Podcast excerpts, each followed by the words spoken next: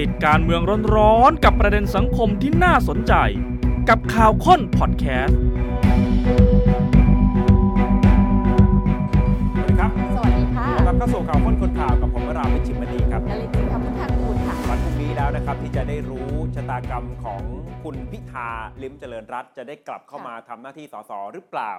กับคดีการถือครองหุ้นไอทีวี อืม สารรัฐธรรมนูญนัดหมายฟังคำวินิจฉัยตั้งแต่เวลา 14 นาฬิกาเป็นต้นไป แต่ว่าเราจะพูดถึงคดีนี้คดีเดียวคงไม่ได้ ครับ ต้องโยงไปถึงอีกหนึ่งพุทธที่จะเกี่ยวเนื่องถึงพักก้าวไกลและตัวของคุณพิธาด้วย ถึงแม้ว่าคดีนี้รอดนะคะ อีกขยักหนึ่งต้องลุ้นหนักเลย เอ่อคดีไหนกันแน่ ค่ะ ที่จะกลายเป็นวิบากกรรมของคุณ นะ พิธา แล้วจะเป็นจุดเปลี่ยนทางการเมืองได้ด้วย สองสัปดาห์ติดติดๆ ค่ะ นะในมุมของกฎหมายว่าเออถือหุ้นสื่อขัดตามมาตราอะไรการเป็นผู้จัดการมรดกอะไรวันนี้ไม่พูดถึงแล้ว อืม เดี๋ยวรอฟังคำวินิจฉัยของศาลวันพรุ่งนี้ดีกว่า อยู่ที่ศาลจะตีความยังไงพูดแบบบ้านๆก็ตีได้หลายอย่าง ครัแล้วบแต่เลยค่ะ ทั้งหมดเนี่ยคงจะได้ฟังในคำวินิจฉัย ค่ะ คือก็อาจจะคาดการณ์ได้นะ อืม เช่นศาลจะต้องดูว่าตกลงไอทีวียังเป็นสื่ออยู่ไหม ค่ะ ถ้าไม่เป็นสื่อ อืม คุณพิธาจะถือด้วยตัวเองถือในนามผู้จัดการมรดกก็จบ ยังไงก็ได้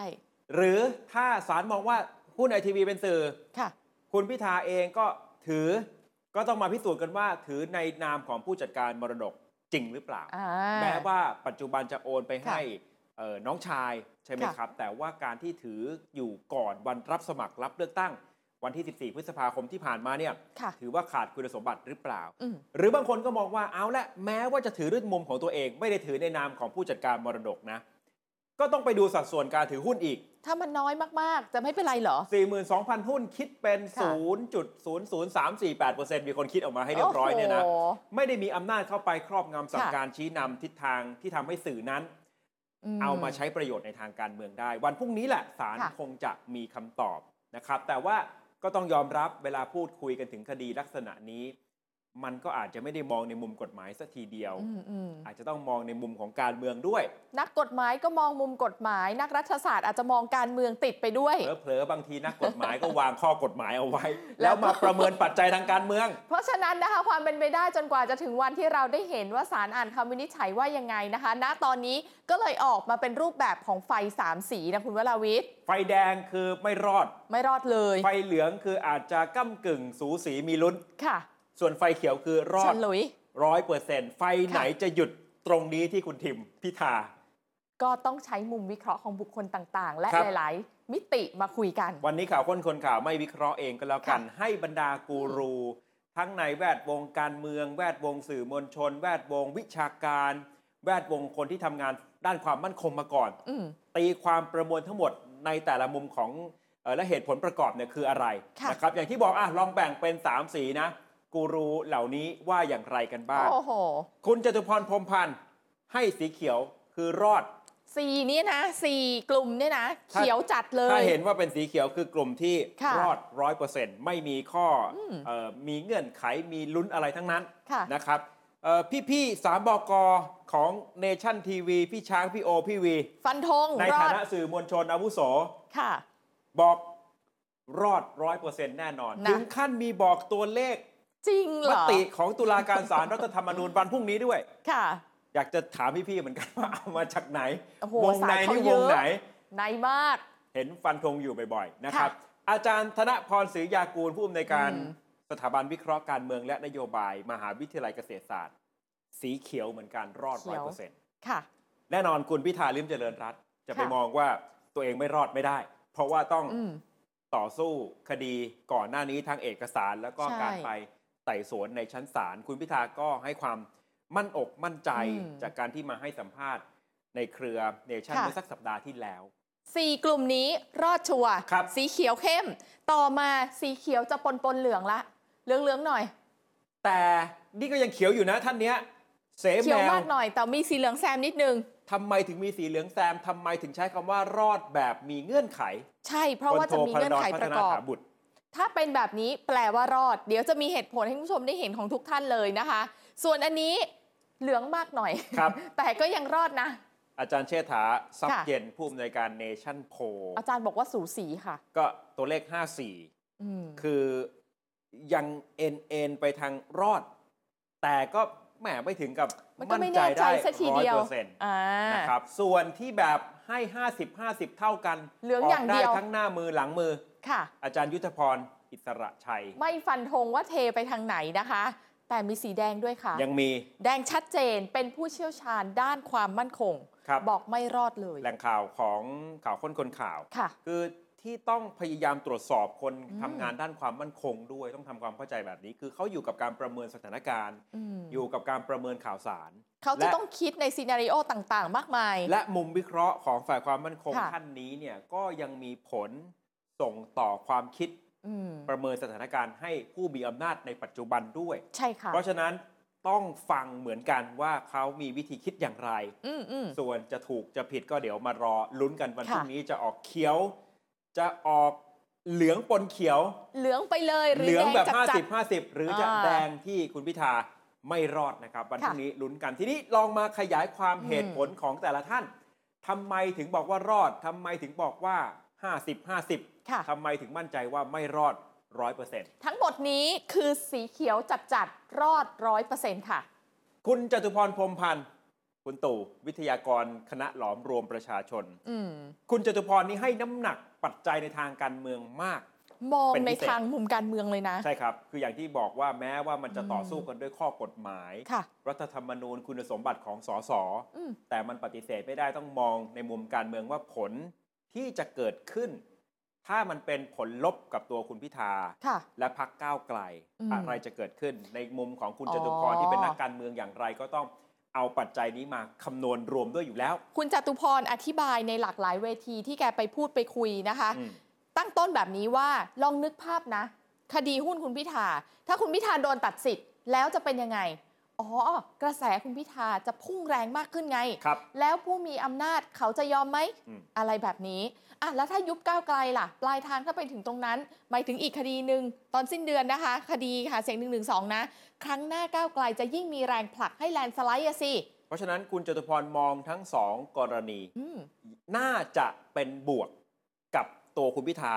ใช่ และพักก้าวไกล ค่ะ คุณจตุพรบอกว่าการเมืองช่วงฝุ่นตลบใกล้ปรับคอรมอมีความอ่อนไหวเปราะบางสูง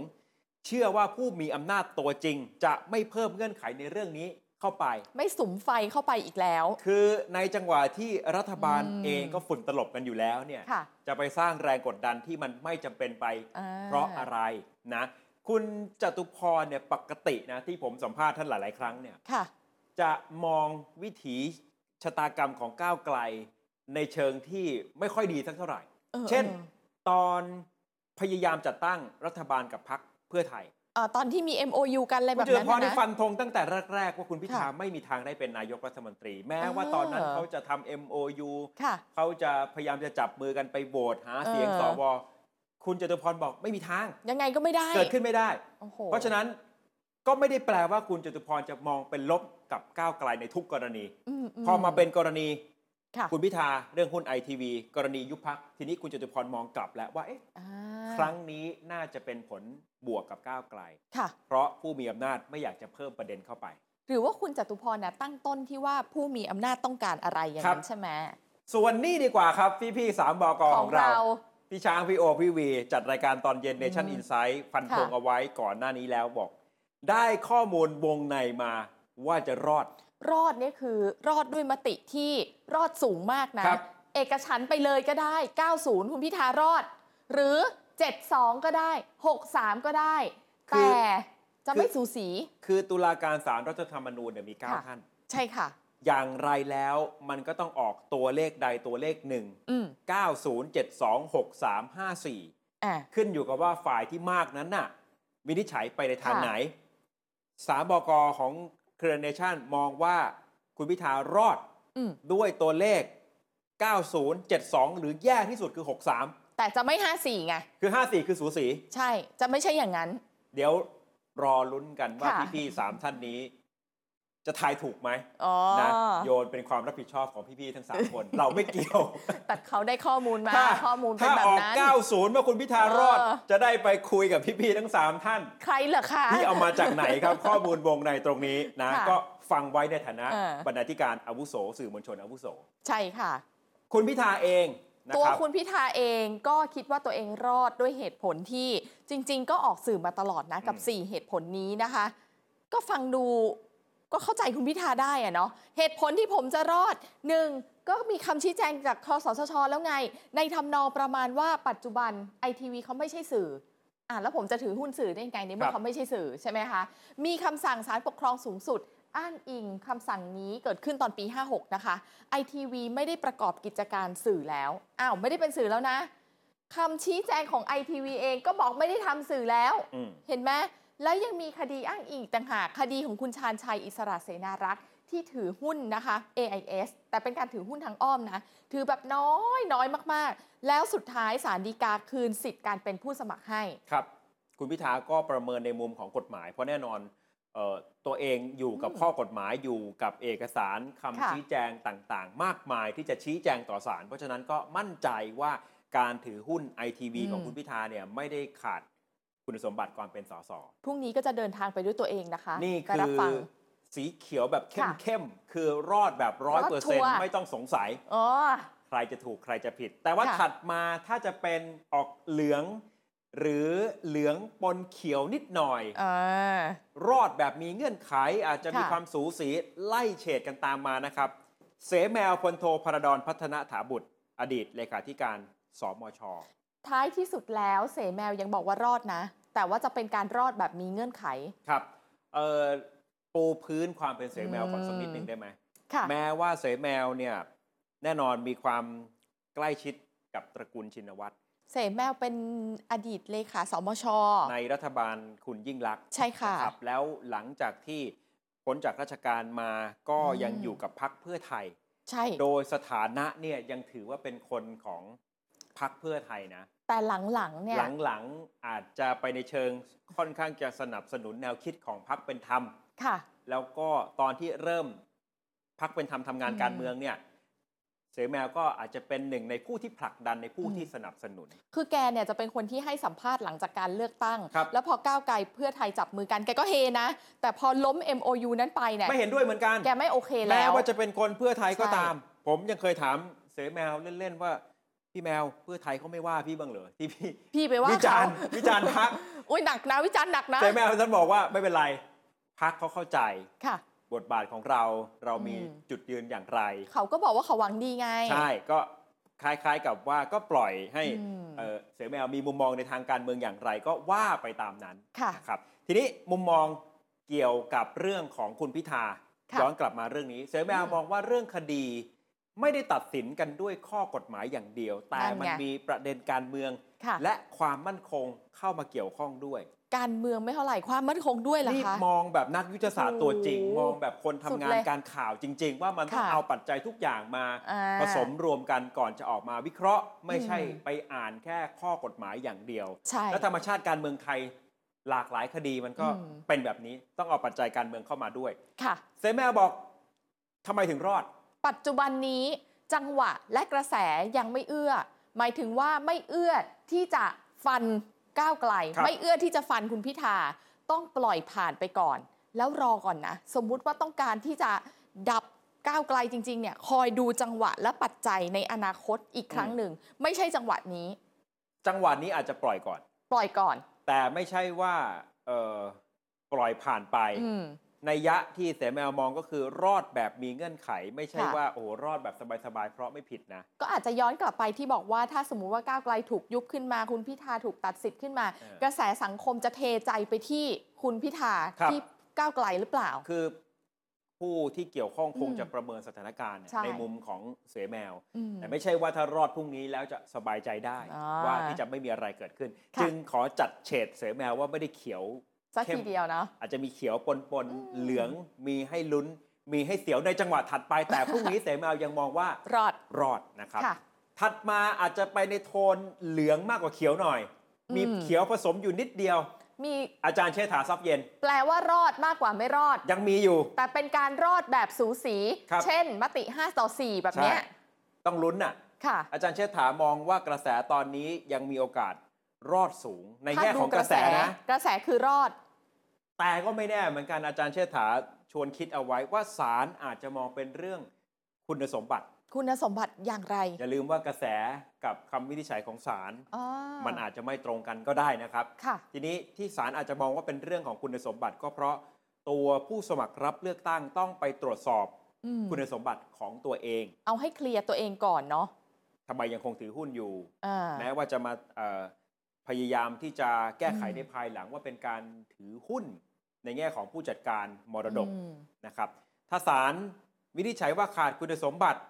มันก็จะเป็นการที่ศาลส่งสัญญาณเตือนไปถึงบุคคลอื่น ๆ ให้เคร่งครัดในการตรวจสอบตัวเองด้วย เหมือนเป็นการป้องกันกรณีอื่น ๆ ที่จะเกิดขึ้น อ่า ตามมาใช่ไหมเป็นอุทาหรณ์นะ นี่แหละจะกลายเป็นคุณพิธา อ๋อ ที่เป็นตัวอย่าง อู้ หนึ่งของ ใช่ คนที่จะมาลงการเมืองหรือเปล่า ค่ะ ว่าต้องเคลียร์ทุกอย่างให้จบให้ได้ จะได้ไม่ต้องมีข้อสงสัยให้ ค่ะ ถูกตีความนะครับ แต่ว่าเอาละโดยรวม อาจารย์เชษฐาก็ยังให้น้ำหนักไปที่รอดมากกว่าไม่รอด ค่ะ อยู่เล็กน้อย อืม นะครับ ส่วนที่เป็นสีเหลืองแบบ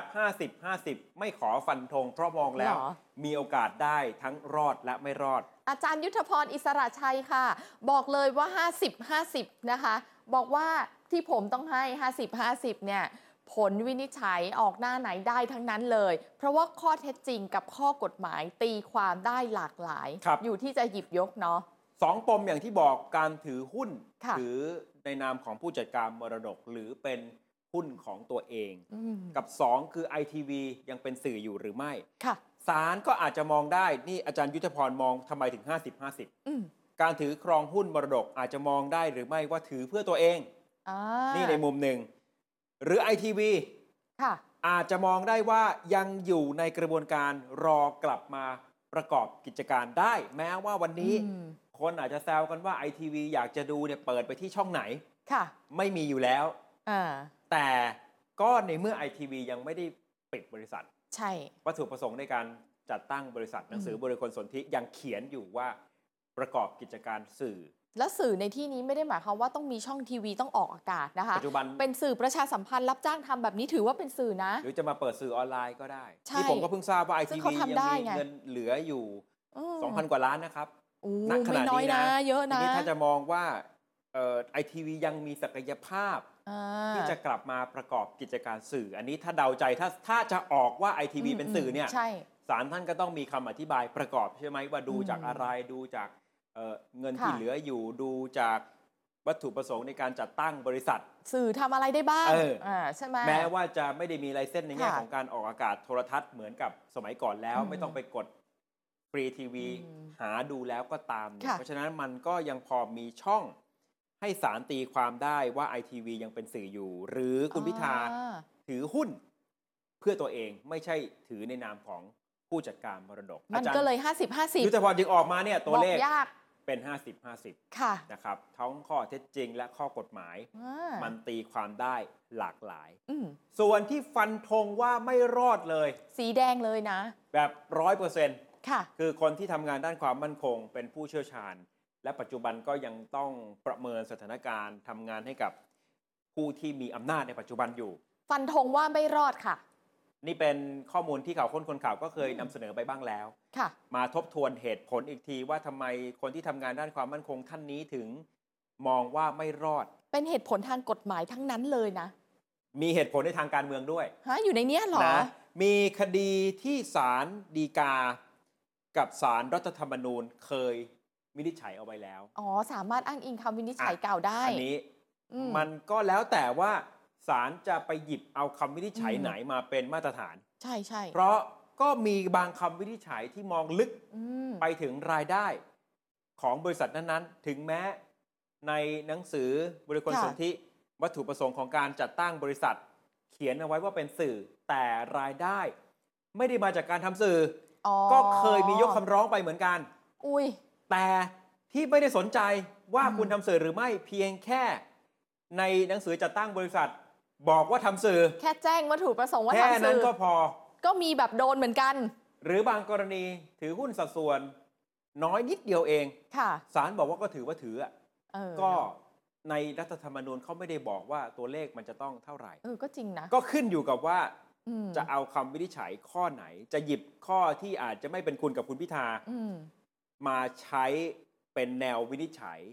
ก็แปลว่าคุณพิธาก็จะไม่รอดมันก็มีเหมือนกัน ถ้ายกตรงนี้มานะคะอ่ะคดีที่ศาลฎีกาศาลรัฐธรรมนูญเคยวินิจฉัย แค่ถือหุ้นในกิจการที่แจ้งวัตถุประสงค์ประกอบการสื่อ ครับ แม้ทุกวันนี้ไม่ได้ทำสื่อแล้วไม่ได้ทำมานานแล้ว ไม่เคยทำสื่อเลยแค่จดแจ้งเฉยๆ มีความผิดก็มีเป็นตัวอย่างให้เหมือนกัน ครับ นี่คือ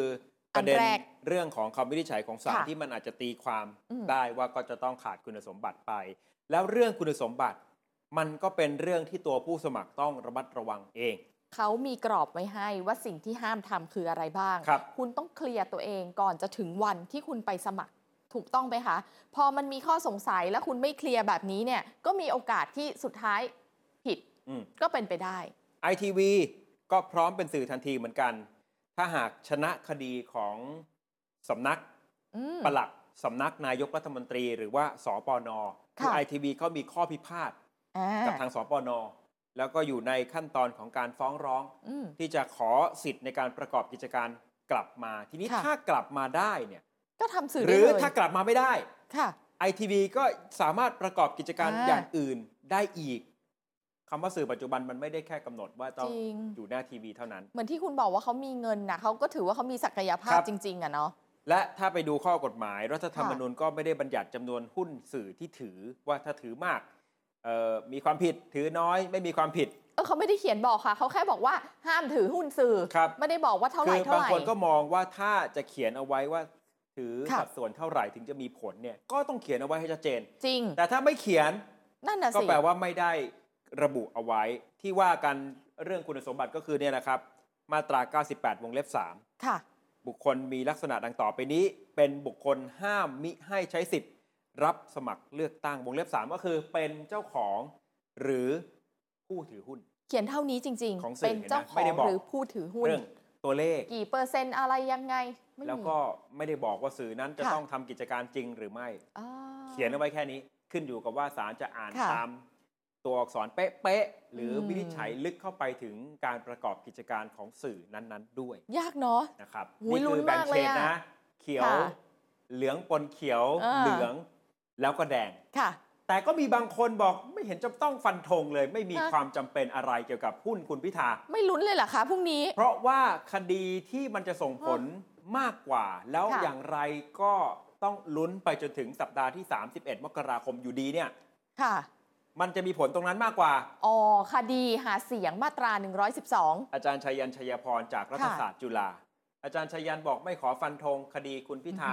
ฟันธงไปก็ไม่มีประโยชน์ อืม อยากจะรอดูผลวินิจฉัยคดี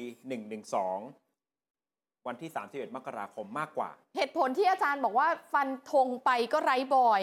ด้วยความหมายว่าสมมุติว่าต่อให้คุณพิธารอดเลยอะ ครับ เป็นคุณกับคุณพิธาเลยวันพรุ่งนี้นะวันพุธนะคะ รอดคดีหุ้นสื่อ แล้วสุดท้าย พอวันที่ 31 มกราไปโดนคดีใหญ่คือมาตราคดี 112 เนี่ย อันเนี้ยหนักสุดแล้ว แต่ย้ำอีกครั้งนะ 112 ค่ะ ในวันที่ 31 มกราคมคำร้องจะยังไปไม่ถึงการยุบพัก อืมอืม แต่อาจจะมีคนหยิบ ไปร้อง คำวินิจฉัย อ่า วันที่ 31 มกราคมไปยื่นขอยุบพัก ใช่ และเมื่อถึงวันนั้นสมมุติว่ามันไปไกลถึงขั้นยุบพัก ตัดสิทธิกรรมการบริหารพัก อาจารย์ชัยยันเลยมองว่า แม้ว่าจะรอดจากคดีหุ้นสื่อ แต่ก็ถูกยุบพักตัดสิทธิ์คุณพิธาอยู่ดี ไม่มีประโยชน์ถ้ารอดจากไอทีวี สุดท้ายก็โดนอยู่ดีอย่าง ไป นี้ ลุ้ ใช่ น ไหม ตรงนั้นก่อนดีกว่า อ๋อ ใช่ไหม เข้าใจ อ่ะแต่แน่นอนในมุมของคน ค่ะ เชียร์คุณพิธา หรือตัวคุณพิธาเองก็คงอยากจะรอด อืมอืม หุ้นไอทีวีก่อน เพราะ ใช่ 25 เขาเตรียมเอาไว้แล้ว ว่าจะเข้าไปอภิปราย ไปทำหน้าที่สส ค่ะ ในสภา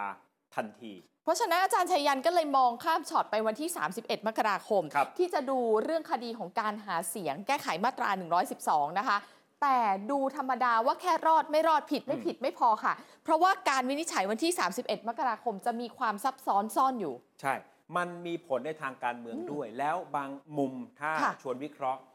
อาจจะไม่ใช่มุมที่เป็นผลเสียของก้าวไกลอย่างเดียวเท่านั้น ถ้าศาลบอกให้คุณยุติการกระทำ ถึงแม้ว่าจะสั่งให้ยุติอะ ใน นะ รายละเอียดของคำวินิจฉัยอาจจะมีความสำคัญที่ อ่าก ำหนดท่าทีของพรรคก้าวไกลได้ ว้าว ยกตัวอย่างแบบนี้ครับ ถ้า ค่ะ 31 มกราคม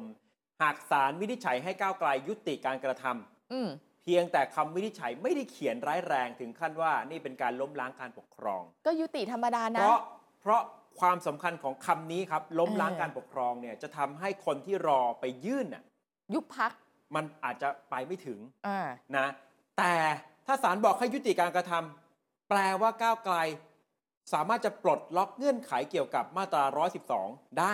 สมมุติศาลบอกว่าก้าวไกลคุณยุติการกระทำ เออ แต่มันไม่ใช่การล้มล้างการปกครองนะ แล้วก้าวไกลก็จัดแถลงข่าวขึ้นมาเลย แล้วก็บอกว่านี่ไงเรายุติแล้ว เราไม่สามารถเดินหน้าตามที่เราประกาศเอาไว้เกี่ยวกับมาตรา 112 ได้ เราไปต่อไม่ได้แล้วนะ เรื่องนี้ทุกคนเข้าใจเราด้วยนะ นั่นหมายความว่า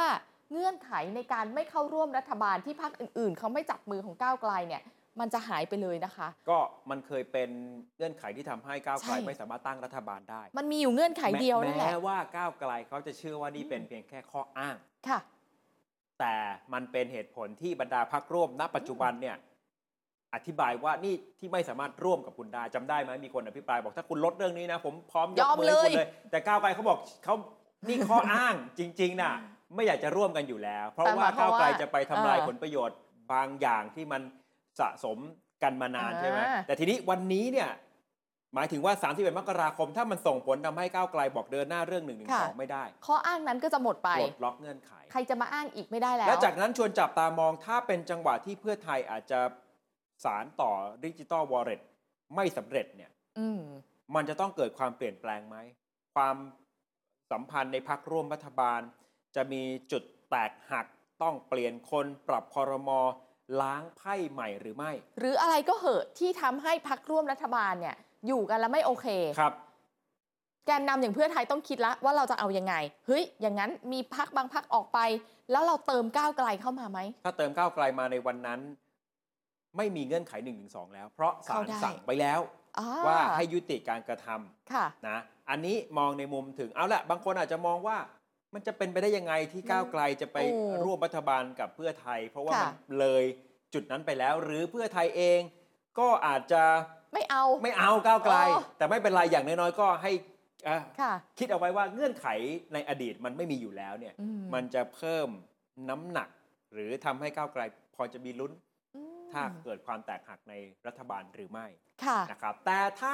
ออกมาอีกมุมหนึ่ง อ่า ศาลวินิจฉัยให้ก้าวก้าวไกลยุติการกระทำและเขียนเอาไว้ชัดว่านี่แบบนี้ คือพฤติการล้มล้างการปกครอง แน่นอนนักร้องทั้งหลายเอาคำนี้เนี่ย อืม ไปยื่นหรือที่ยื่นรอเอาไว้แล้ว ค่ะ กกตก็อาจจะหยิบขึ้นมาพิจารณาได้ อ่ะก็เอาคำวินิจฉัยไปเสียบกับคำร้องที่ร้องเอาไว้นะคะ ปลายทางคือการยุบพัก แล้วก็ตัดสิทธิ์กรรมการบริหารของก้าวไกล ถ้าออกมาเป็นแบบนี้นะ ก้าวไกลก็จะมีพักใหม่ อืม แถว 3 ก็จะเข้ามาเติม นี่เป็นการที่เขาเนี่ยจะมีความยืดหยุ่นในการร่วมรัฐบาลสูงขึ้นเลยค่ะ เพราะเขาคือหน้าตาใหม่แล้วไง แถมไม่มีแคนดิเดตนายกด้วย เพราะคุณพิธาถูกตัดสิทธิ์ไปกับชุดก่อนแล้ว อืม ถูกไหมอยากเป็นรัฐบาลน่ะได้ไหมล่ะ จริงหรือเปล่า เพราะว่าถ้าแถวสามเป็นคุณวิโรธ เออ คุณนังสิมันต์โรม คุณไอติม คุณไอติม เออ คุณสิริกัญญา ซึ่ง ค่ะ ตอนนี้ดูจะเป็นกองหน้าในการชน กับพักเพื่อไทยมากกว่าคุณชัยธวัฒน์อีกเนี่ยนะ ค่ะ ว่าถ้ายุบพักแล้วเป็นคนกลุ่มนี้ขึ้นมาที่ไม่ได้ถูกตัดสิทธิ์ไป อืม มันจะเพิ่มโอกาสให้ก้าวไกลจริงห ค่ะ รือไม่ก็ชวนคิดในหลากหลายมุม การเมือง อืม มันออกได้หลายหน้า เช่นเดียวกัน จริง กับคำวินิจฉัยเกี่ยวข้องกับหุ้นของคุณพิธา ค่ะ ในวันพรุ่งนี้นะครับ อื เรื่องนี้จะเป็นหนึ่งในเรื่องที่อาจจะทำให้การเมืองมันเกิดความไม่แน่ไม่นอน อื รวมถึงความไม่แน่ไม่นอนที่เกี่ยวข้องกับการปรับคณะรัฐมนตรี กระแสมาแรงนะคะ ว่าใกล้แล้วใช่ไหมที่จะถึงเวลาปรับคอรมอ แล้วเราจะดูได้ยังไงอะว่ามันมีสัญญาณแบบไหนว่าเขา ครั จะ บ ปรับจริงไม่จริงอะคุณวราวิทย์ และอีกมุมหนึ่งที่อาจจะต้องชวนวิเคราะห์กันก็คือการที่สมาชิกวุฒิสภากว่า 90 คนเนี่ย ค่ะ ไปร่วมลงชื่อเพื่อจะขอเปิดอภิปรายทั่วไปกับรัฐบาล แม้ว่าจะไม่ได้มีสิทธิ์ในการ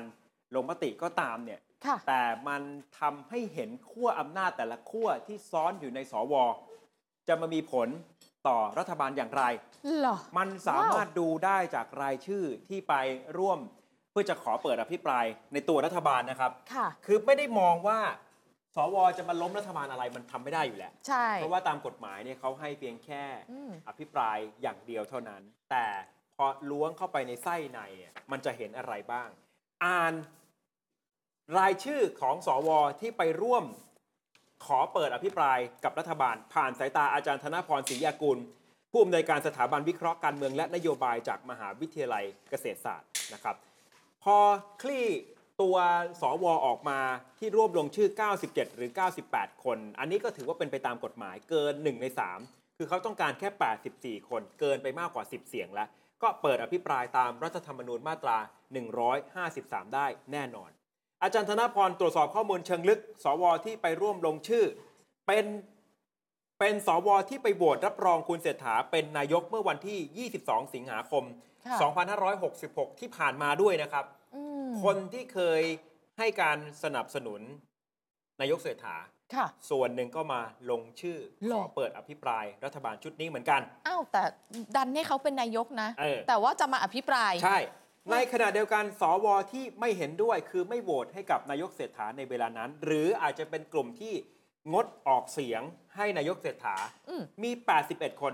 ปรากฏว่ามีแค่ 39 คนเท่านั้นที่มาร่วมลงชื่อขอเปิดอภิปรายทั่วไป อ้าวทำไมมันสวนทางกัน อ่า อ่ะ เห็นไหมกลายเป็นว่าทางกลุ่มที่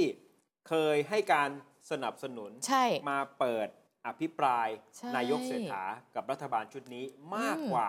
กลุ่มที่ไม่เห็นด้วย และก็ไม่เอานายกเศรษฐาด้วยซ้ำนะคือทั้งๆที่ความรู้สึกเนี่ยคนที่ไม่เอานายกเศรษฐา ควรจะมาร่วมลงชื่อกันแบบเต็มพิกัดใช่ไหม จริง ที่เคยลงเสียงเอาไว้หรืองดออกเสียง 81 เสียง แต่ปรากฏสุดท้ายมาแค่ 39 มันคืออะไร ส่วนกลุ่มที่เคยเลือกนายก 152 เสียง มี 59 ครับ ที่มา อืม ลงชื่อขอเปิดอภิปราย อาจารย์ธนพรจึงมองว่าแม้การอภิปรายครั้งนี้จะไม่ส่งผลต่อการเปลี่ยนแปลงในสภา เพราะว่าไม่มีการลงมติ แต่สวแต่ละคนที่ลงชื่อ ล้วนไม่ธรรมดา แต่ละคนมีฤทธิ์ทั้งสิ้น สัญญาณแบบนี้จึงเป็นสัญญาณเปลี่ยนเกม สอดรับกับรายงานของปปชเรื่องดิจิทัลวอลเล็ตที่หลุดออกมา อาจจะนำไปสู่การเปลี่ยนแปลงทางการเมืองครั้งใหญ่ โดยให้สวเนี่ยขึงพืชอภิปราย และหนึ่งในเรื่องนั้นก็จะเป็นดิจิทัลวอลเล็ตด้วยใช่ไหมครับนำไปสู่การเปลี่ยนแปลงทางการเมือง แล้วก็มีรายงานของปปชเรื่องดิจิทัลวอลเล็ตเป็นตัวเร่งอีกขั้นหนึ่งนะนี่ในมุมของอาจารย์ธนพร อีกมุมหนึ่งที่สอดรับกับอาจารย์ธนพรคือคุณจตุพรพรหมพันธ์ครับจากคณะหลอมรวมประชาชน คุณจตุพรก็ตั้งข้อสังเกต ร่างรายงานของปปชหลุดออกมา คุณจตุพรบอกจงใจ เพราะว่าปปชไม่ได้มีหน้าที่ต้องทำรายงานเสนอคอรมอไม่เหมือนกับกฤษฎีกาที่ต้องตอบรัฐบาล เนื่องจากรัฐบาลถามไป กฤษฎีกาคือที่ปรึกษากฎหมายของรัฐบาลนะ นี่คือดิจิตอลวอลเล็ตนะ ปปชเขายังไม่ได้ถาม อ่า แต่ปปชตอบออกมา เขา เพราะฉะนั้น ร่างหลุดออกมาน เป็นความจงใจหลุดในมุมของ ว้าว คุณจตุพร ฉะนั้นเหตุการณ์ที่เกิดขึ้นคุณจตุพรมองว่าเป็นความจงใจ เป็นการส่งสัญญาณว่าดีลลับที่ดีลกันไว้จบลงแล้วครับ หลังจากนี้เป็นของจริงหรือหนังชีวิตล้วนๆ จะอยู่หรือไปคุณจตุพรบอกไปแก้เกมเอาเอง แล้วก็เชื่อว่าความเปลี่ยนแปลงทางการเมืองเกิดขึ้นแน่นอน และน่าจะถึงขั้นเปลี่ยนตัวนายกรัฐมนตรีด้วย อื้อหือ นะฝากฝั่งของก้าวไกลที่ถูกจับตามองเป็นพิเศษว่าเอ่อกำลังทอดไมตรีให้กับพรรคเพื่อไทยหรือไม่จนทำให้ฝ่ายอนุรักษ์นิยม ไม่ไว้ใจและเดินเกมวางบินก่อนเช็คบิน ด้วยการให้สวตัวตึงเนี่ยมายื่นอภิปรายทั่วไปซักฟอกแบบชิมลางไปก่อน แกนนำก้าวไกลเขาก็วิเคราะห์แบบนี้ครับว่าการเมืองช่วงครึ่งปีหลังหรือสงกรานต์เป็นต้นไป จะเป็นการเมืองของคุณทักษิณที่พ้นโทษออกมาและอยู่ระหว่างการพักโทษ แต่ก็สามารถเคลื่อนไหวทางการเมืองได้ ภาพรวมการเมืองจะเหมือนไม่มีอะไร แต่ก้าวไกลประเมินว่ายังมีอีก 3 เหตุปัจจัย ที่จะนำมาสู่อุบัติเหตุทางการเมืองได้เหมือนกันหนึ่งก็คือบทบาทของคุณทักษิณที่วันนี้สังคมอาจจะสะสมความอึดอัด จากกรณีที่รับโทษแบบไม่ได้เข้าไปในเรือนจำ และถ้าหากพ้นโทษออกมาคุณทักษิณออกมามีบทบาททางการเมืองเต็มตัว สั่งการเองได้ทั้งหมด จะทำให้เกิดกระแสความไม่พอใจสูงขึ้นหรือไม่นะครับประเด็นนี้ต้องขยายความแบบนี้ว่าความสะสมความอึดอัดอะไรเนี่ยอาจจะไม่ใช่เรื่องที่คุณทักษิณป่วยเรื่องอยู่ในโรงพยาบาล อันนั้นทุกคนเข้าใจได้ แต่ที่อาจจะมีมุมมองแตกต่างไปก็คือการที่ไม่ได้อยู่ในเรือนจำจะเป็นจุดหักเหของสถานการณ์หรือไม่ ประเด็นที่ 2 การกลับไทยของอดีตนายกยิ่งลักษณ์ถ้าหากทำแบบเดียวกับคุณทักษิณสังคมจะรับได้หรือไม่ อ๋อ และ 3 ก็คือโครงการดิจิทัลวอลเล็ตเมกะโปรเจกต์ต่างๆ ถ้าหากดันไม่สำเร็จ อาจจะต้องมีผู้รับผิดชอบนำไปสู่การเปลี่ยนแปลงทางการเมืองหรือไม่ ค่ะ หลังจากนี้จับตามองแต่ เออ วันนี้มีคนที่ออกมา สยบทุกข่าวลือใช่ไหมไม่มีความเปลี่ยนแปลงใดๆเกิดขึ้นกับรัฐบาลชุดนี้ เรื่ ใน อง ช่วง ปรับ ระยะ ครม เวลาเร็วๆนี้แน่นอน ถูกต้องไหมคะ ครับ องนายกภูมิธรรมค่ะบอกเลยไม่มี จะมาปรับคอรมออะไรไม่มีนะคะ คุณภูมิธรรมบอกว่าเนี่ยวันที่ 25 มกราคมนี้ หัวหน้าพักร่วมก็จะมากินข้าวกัน เฮ้ยแต่ว่าเป็นกินข้าวที่ไม่ใช่ว่ามีปัญหาแล้วมานั่งเคลียร์นะ ไม่ใช่นั่งเคลียร์นะคะ จะเป็นการรับประทานอาหารแบบชื่นมื่นนะคะ ข่าวเรื่องของการปรับคอรมอผมบอกเลยนะ ได้ยินมาตั้งนานแล้วอะตั้งแต่ก่อนตั้งรัฐบาลและตั้งรัฐบาลแล้วก็ยังมีข่าวมาอีก ยืนยันว่าไม่มีแน่นอนรัฐบาลนี้ แนบแน่น เหนียวแน่น ยังทำงานได้เต็มที่ไม่มีปัญหาฟังเสียงได้เลยค่ะ เอ่อไม่มีนะครับเพราะว่าเอ่อพักร่วมกับกับทีมงานรัฐบาลทั้งหมดก็ทำงานร่วมกันเป็นอย่างดีนะครับ วันที่ 25 นี่ก็จะเชิญหัวหน้าพักนั่งกินข้าวประจำเดือนนะครับ ไม่ใช่มีปัญหาแล้วมานั่งกินนะครับ ก็ก็จะมีมีเอ่อหัวหน้าพักทุกพักที่ร่วมรัฐบาลนะครับแล้วก็มีคุณสุวัสด์เพิ่มเข้ามานะครับข่าวลือเรื่องปรับครมก็ได้ยินมาตั้งแต่ก่อนตั้งรัฐบาลตั้งก่อนตั้งนะยังได้ยินเลยนะครับ แล้วก็ตั้งเข้ามาแล้วก็มีข่าวมาตลอดแต่ว่า ผมยืนยันว่าไม่มีแน่นอนนะครับเอ่อรัฐบาลนี้แนบแน่นเหนียวแน่นนะครับ แล้วก็ยังทำงานได้อยู่เต็มที่ไม่มีปัญหา ไม่ใช่ว่ามีการวัด KPI ของรัฐมนตรีแต่ละคนแล้วเลยมีกระแสข่าว โอ้ยังเพิ่งเพิ่งสามเดือนนะครับ ก็ต้องให้เวลาทำงานอย่างน้อยต้องดูว่าเวลาต่างๆ เพราะว่าเรื่องราวในการแก้ไขปัญหาของรัฐมนตรีทุกท่านนะกระทรวงทุกกระทรวงเนี่ยมันไม่เท่ากันมันไม่เหมือนกัน ก็ต้องว่ากันไปตามเนื้อผ้านะครับ ว่างานยากลำบากก็อาจจะยังไม่ไม่เกิดผลง่าย งานที่ไม่มีปัญหามากก็อาจจะจบเรียบร้อยไปแล้วอะไรอย่างเงี้ย อืมคือปฏิเสธไม่ได้หรอกแม้ว่าจะไม่ได้มีความขัดแย้งอะไรกันเนี่ย อืม แต่สไตล์การบริหารแบบคุณทักษิณตั้งแต่ยุค ค่ะ ไทยรักไทย ซึ่งมันก็ยังส่งต่อ DNA มาจนถึงพรรคเพื่อไทยในปัจจุบันเนี่ย เขาปรับกัน เขา บ่อย เปลี่ยน ไง บ่อยมาก โอ้ นะครับอย่างที่เคยมีข้อมูลตั้งแต่ ค่ะ ปี 44 ถึงปี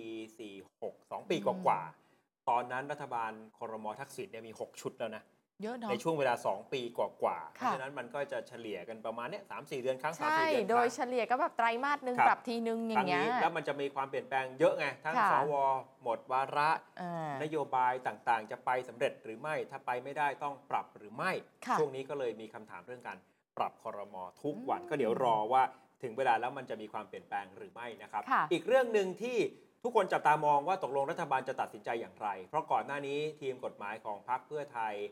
เสนอร่างแก้ไขรัฐธรรมนูญมาตรา 256 แก้วิธีการแก้รัฐธรรมนูญ แล้วค่อยไปทำประชามติ ใน ทีหลังความหมายก็คือไม่รอการทำประชามติครั้งที่หนึ่ง จะไม่มีครั้งที่หนึ่ง เพราะทีมกฎหมายเพื่อไทยมองว่าทำประชามติเพียงแค่ 2 ครั้งก็เพียงพอ ค่ะ คือแก้ 256 ไปก่อนทำประชามติ แล้วก็เลือกสสรร่างเสร็จทำประชามติอีก ใช่ รอบหนึ่งก็เป็น 2 รอบ ค่ะ แต่ว่าคณะกรรมการที่คุณภูมิทำได้รับมอบหมายจากท่านนายกให้มาศึกษาเรื่องนี้ ก่อนหน้านี้สรุปออกมาว่าจะทำสามรอบ เขายึดตามกฎหมายไง แล้วอย่างนี้รัฐบาลจะตัดสินใจอย่างไร อ่า คุณภูมิธรรมบอกว่าที่จริงที่นำเสนอเรื่องสามรอบเนี่ยเพราะต้องการให้มีหลักประกันว่ามันผ่านชัดเจน อืม เสียเงินอีกนิดหน่อยก็ยินดี แต่คุณบูมทำก็ไม่ได้ปิดช่องนะครับ ว่าจะทำสองรอบเนี่ย คือถ้ามันทำสองรอบมันประหยัดได้ แล้วสารรัฐธรรมนูญชี้แจงได้ชัดเจนก็ทำได้เหมือนกัน แต่หากตอนนี้รัฐบาลไปถามสารเนี่ย มันก็ยังไม่มีคำตอบ เพราะมันยังไม่เกิดเหตุนะที่จะทำสองครั้งจริง ๆ อาจารย์วุฒิสารตันชัยหนึ่งในคณะกรรมการศึกษาเรื่องนี้ก็มองเหมือนกันว่าก็ทำได้ เพียงแต่ว่ามันก็ยังมีข้อโต้แย้ง บางคนมองว่าควรจะทำสามครั้ง มันจะได้จบ อ่า เนี่ยเขาก็เลยเหมือนกับเลือกสิ่งที่ปลอดภัยที่สุดอะ ค่ะ คือถ้า 3 ครั้งเนี่ยอยังไรปลอดภัยแน่ จบแน่ เสียเงินเพิ่มอีกหน่อย ค่ะ แต่ถ้าสุดท้ายแล้วรัฐบาลก็จะมีร่างของตัวเองพรรคเพื่อไทยก็จะมีร่างของตัวเอง แล้วจะเอาร่างของใครกันแน่ ค่ะ คุณภูมิธรรมบอกให้เป็นเรื่องของสภา อืม ลองฟังรองนายกภูมิธรรมครับ ครับก็มาดูตามข้อกฎหมายที่คณะกรรมการวิชาการท่านอาจารย์เอ่อวุฒิสารนะครับ ก็ได้ศึกษาแล้วก็มีทีมทีมกฎหมายที่ก็ไปศึกษาก็คิดว่าสองครั้งมันน่าจะเป็นไปได้ แต่มันก็ยังมีข้อโต้แย้งสำหรับบางท่าน เพราะฉะนั้นถ้าเอาให้ชัวร์ถ้าสามครั้งก็ไม่มีใครโต้แย้ง มีเรื่องเดียวว่าเอ๊ะมันจะแพงเกินไปหรือเปล่า เพราะฉะนั้นถ้ามันชัดเจนว่าสามครั้งมันผ่านได้แน่นอน แล้วไม่มีข้อกฎหมายอะไรชัดเจน ก็สามครั้งก็ต้องยอมเสียสามพันล้านบาท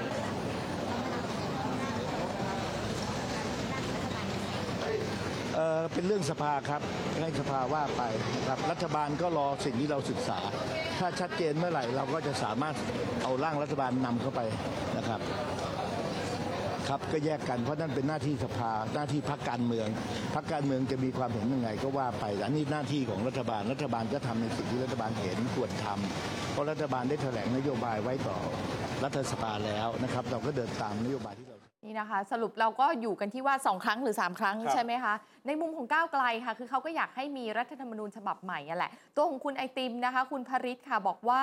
จุดยืนของก้าวไกลเนี่ยเห็นด้วยที่จะทำสองครั้ง เพราะมองว่า 2 ครั้งเนี่ยพอแล้วนะคะ เห็นด้วยกับทีมกฎหมายของเพื่อไทยเลย แล้วก็บอกว่าก้าวไกลเนี่ยไม่ได้ติดใจข้อเสนอของพรรคเพื่อไทยนะ พร้อมที่จะให้ความร่วมมือด้วยนะคะ ต่อไปนี้จะมีโจทย์สำคัญอยู่ตรงนี้ค่ะ บอกว่าทั้งสองพักต้องร่วมมือการหาแนวทางในการโน้มน้าว ให้สมาชิกรัฐสภาทุกส่วน โดยเฉพาะสวเนี่ยแหละ ให้เห็นชอบกับเราด้วย กับการที่จะมีประชามติแค่สองครั้งก็พอ อีกโจทย์หนึ่งคือเชิงรายละเอียดทั้งรูปแบบที่มาของอำนาจสสร ก้าวไกลเนี่ยเขาเตรียมร่างแก้ไขที่จะยื่นประกบร่างของพรรคเพื่อไทยเอาไว้นะคะ ก็มีทั้งส่วนที่เหมือนกันแล้วก็แตกต่างกันก็ว่ากันไป คุณไอติมบอกว่าสิ่งที่ต้องยอมรับก็คือความเสี่ยง ที่สารรัฐธรรมนูญอาจจะวินิจฉัยจำนวนครั้งที่จะต้องทำประชามติออกมา แต่ก็หวังนะคะว่าให้รัฐสภาหาทางออกกันด้วย มันก็ยังมีช่องให้คนที่เห็นแย้งยื่นเรื่องไปที่สารรัฐธรรมนูญได้อยู่ค่ะ เพื่อไทยกับก้าวไกลต้องจับมือกันให้แน่นนะงานนี้เขาบอกแบบนี้นะคะ ลองฟังดูค่ะ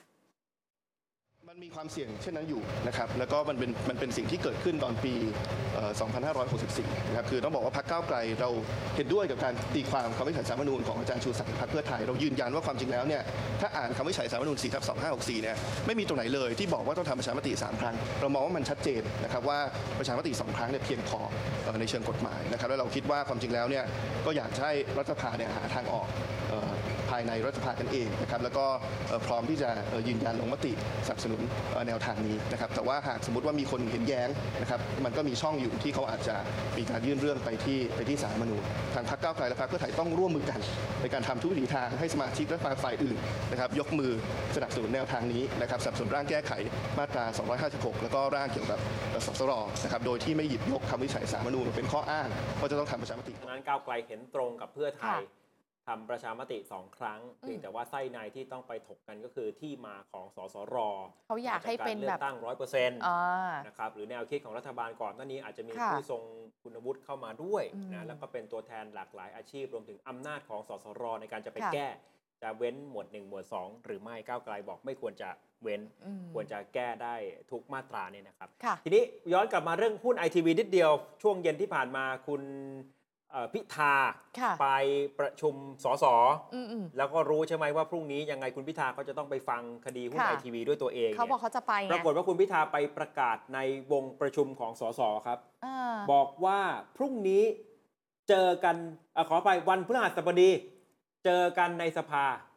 โอ้ คือเตรียมที่จะเข้าไปทำงานแล้ว คือมั่นใจว่ารอดแน่ นี่เป็นโพสต์ของคุณวันวิภาไม้สน อืม สสบัญชีรายชื่อของพรรคก้าวไกล ค่ะ นะครับแล้วก็คุณพิธาเขาบอกว่าขอให้ทุกคนทำงานให้เต็มที่ โอ้ อ่ะรอดูว่าคุณพิธาจะได้กลับไปทำงานในสภาวันพฤหัสบดีทันทีเลยเหมือนกับที่ประกาศไว้